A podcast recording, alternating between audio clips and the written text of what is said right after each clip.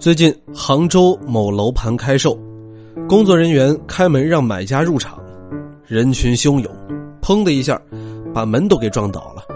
有人被门直接压倒，其他人几乎没有理他，绕过他继续往里冲。有人说，门撞开的那一瞬间，我以为我在看丧尸片。而之前在深圳，六平米的一个蜗居，一口价是八十八万。开盘仅仅半天的时间就售罄了，后来也是因为政策原因被叫停了。现在一线城市的房价越来越高，动不动就是七八万一平米，可是我们的赚钱的速度却远远赶不上房价上涨的速度。没有一个国家像中国人这么统一。被问到如果说可以穿越回十年前的话，你要干什么？我们的第一答案。就是买房子。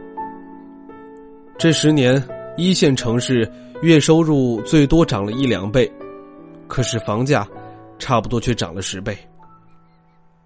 十年前，一个普通白领的月收入还可以买一平米的房子，可是现在呢，一个普通白领的月收入只能买十分之一平米的房子。房价涨到这个程度，最大的后果就是。几乎掐灭了普通人的希望。以前大家以为只要自己努力，一切皆有可能，但现在知道了，你努力也没有用，你努力也够不着。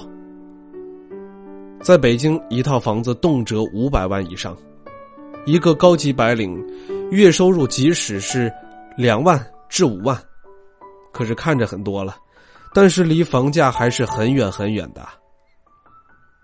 房子越来越控制了我们的生活，买房几乎成了很多人的人生唯一目标。也许你没发现，为什么我们中国人被高考绑架呢？因为你高考成绩不好，就上不了好的大学；你上不了好的大学，就找不到好的工作；你找不到好的工作，就买不到房子；你买不到房子，就结不了婚，娶不了老婆，孩子就上不了学。不过必须要说啊，这是几年前了，现在情况可不一样了。你上了好大学，找了好工作，可是你还是买不到房子。曾经有一篇文章，题目是“中国的年轻人为什么不快乐”，就是说到年轻人不快乐、不独立，就是买房要靠父母资助。正因为父母出首付，所以年轻人选个专业。找个工作、处个对象都没有自主权，都得忍受父母的干涉和指点。房价这么高，大家靠自己根本买不起房子，越来越需要拼爹。年轻人只会越来越不独立，而且因为房价高，大家工作了也不敢随意任性，也不敢随便说辞职，更不敢奢谈什么梦想。也许我们没有注意到，我们的大部分选择。都是围绕房子的。也许你会说，既然那么惨烈，那么辛苦，那你们就别买房啊。那些鼓吹大家别买房的人，通通都是有钱人。因为他们有钱，所以他们知道，一旦他们想买，随时都可以买。因为他们有钱，他们租很贵的房子，住豪华酒店，也很爽啊。有钱人不会理解，买房。对普通人有多么的重要？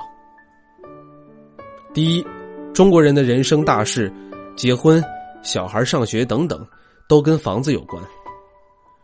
知乎上有一位网友就说：“房子本身不是刚需，但是有其他几样东西是刚需，例如婚姻、教育，这就是刚需。”中国传统观念将房子和婚姻绑定，造成了房产刚需。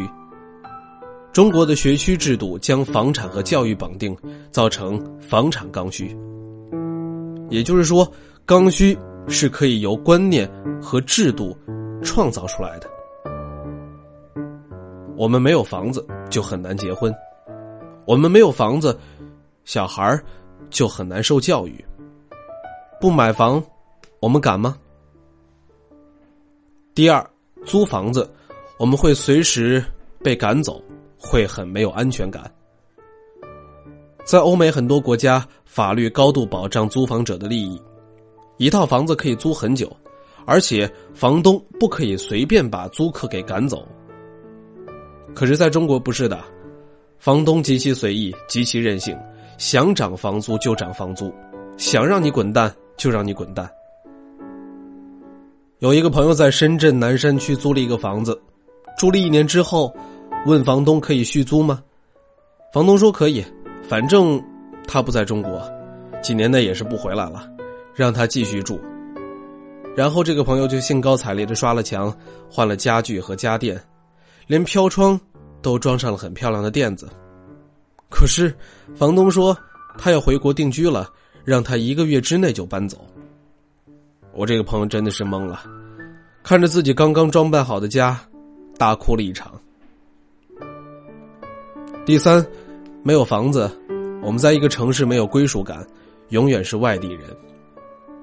深圳有一个城市宣传语非常的温馨，来了就是深圳人。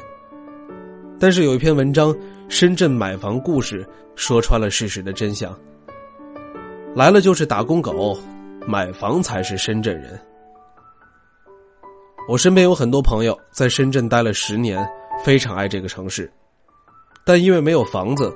没有办法理直气壮的说出自己是深圳人。对于这座城市，只能是一场单恋。一线城市很多白领白天在 CBD 上班，看上去非常的炫酷，名字都叫什么 Linda、Lisa 之类的，听的音乐都是诺拉琼斯、小野丽莎之类的。可是到了晚上下班之后，搭着地铁，一站、两站、十几站，到了城中村。到处都是二手家具店、麻辣烫店、发廊，音乐变成了《月亮之上》和《香水有毒》。我们是高级白领又怎么样？没有房子，城市的繁华与我们无关。住在出租屋里，很难有切切实实的归属感。我们那么怀念家乡，可能是因为在一线城市没有房子吧。第四，房子决定了阶级，没有房子就很容易有低人一等的感觉。很多年前，徐子东在《锵锵三人行》里就说：“买房子决定了阶级。你买了很多套房子，你就是富豪；你买了两三套房子，你就是中产；你买了一套房子，你就是小康；你没有房子，你就是无产阶级。事实就是这么残酷。”我的一个同事，他觉得这几年自己工作非常的努力，非常的拼，混的也算是不错了，也会打扮了，变漂亮了。他想着下次见到前男友和他的现女友，必须在他们面前扬眉吐气一把。然后他听说前男友的现女友家里很有钱，给他在广州买了几套房，顿时他就颓了，他怕对方甩出一句：“你房子都没有，拽个屁呀！”在高昂的房价面前，你的上进和努力都不值一提。我还有个朋友，九年前买了杭州西湖边的房子，七十多万，后来发神经不想要了，原价卖给自己的朋友，把房款拿去买了一辆豪车。现在他还是赤贫，车已经成了一辆破车，而他的朋友坐拥上千万的房子，已然是个土豪。在房子这件事上，你任何一个错误的决定都是致命的，可能会影响你的一生。我们没有房子，就可能会站在鄙视链的底端。有房子的人可以秒杀一切。我比你长得好看，可是我有房；我比你学历高，可是我有房；我比你工作努力，可是我有房。尤其是男生没有房子，你在婚恋市场上就像是有一个重大的缺陷，你必须其他的长板足够的长，才能遮蔽这个缺陷。很多时候，房子就是尊严。第五，更可怕的是，你越买不起房，你就会越穷。我的一个学妹说，十年前她和另一个女同学来北京。那个女生没多久就买了一套两居室，当初他去那个女生家里玩，还默默有点嫌弃，觉得这房子好小啊，还不如多存点钱，以后买个大点的。四年前，那个女生又买了个一居室，据说只有三十多平米。我学妹一直在观望，想等着楼市泡沫破裂，结果等到现在，肠子都悔青了。因为这十年下来，他拼了老命存了九十多万。然后他的同学两套房，加起来资产达到了接近一千万了。关键是，你手头没有房，你的抗风险能力特别的差。有房的人，尤其有两套房的人，动不动就会说：“如果说遇到家人生病需要钱，大不了卖了房子。”买房子成为了最稳妥的投资，胜过炒股，胜过创业。有很多人。为了创业把房子卖了，结果创业没有挣到钱，卖掉房子倒涨了好几倍。